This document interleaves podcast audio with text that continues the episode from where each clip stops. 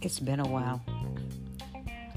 I think the last time I did a podcast was in August last year. I uploaded it because I saw that it was still sitting where it should not have been. I just want to reach out.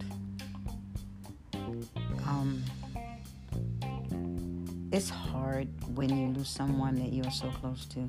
I lost my sister Sandra October 2nd. It's been very difficult for me, but I'm I'm strong. We all are. We as black women have fought the fight and will continue to fight the fight because we strive to be better, to do better. I wrote a poem to Sandra and I picked it up from her home when I was in New York, so I want to share it with you.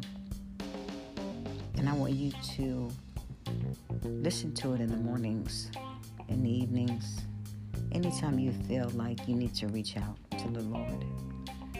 And it starts like this Good morning, Lord. I believe you are using circumstances and events to move me into a place of patient waiting. As you put me in the place you desire for me, help my soul to mature, my faith to grow, my life to be more pure and dedicated to you. Scripture James 1 2 through 4 tells me, Count it all joy when you fall into various trials, knowing that the testing of your faith produces patience. But let patience have its perfect work, that you may be perfect and complete, lacking nothing. Lord, I praise you in the midst of it all, my special trials and daily challenges, knowing that I must learn to be patient and content as I wait upon you. Thank you for being with me through every trial, every day in your name, I pray. Amen. We're going to get into something later on this year where we can all have conversations together. So I just want to prep and prepare you. And it will go according to your feedback.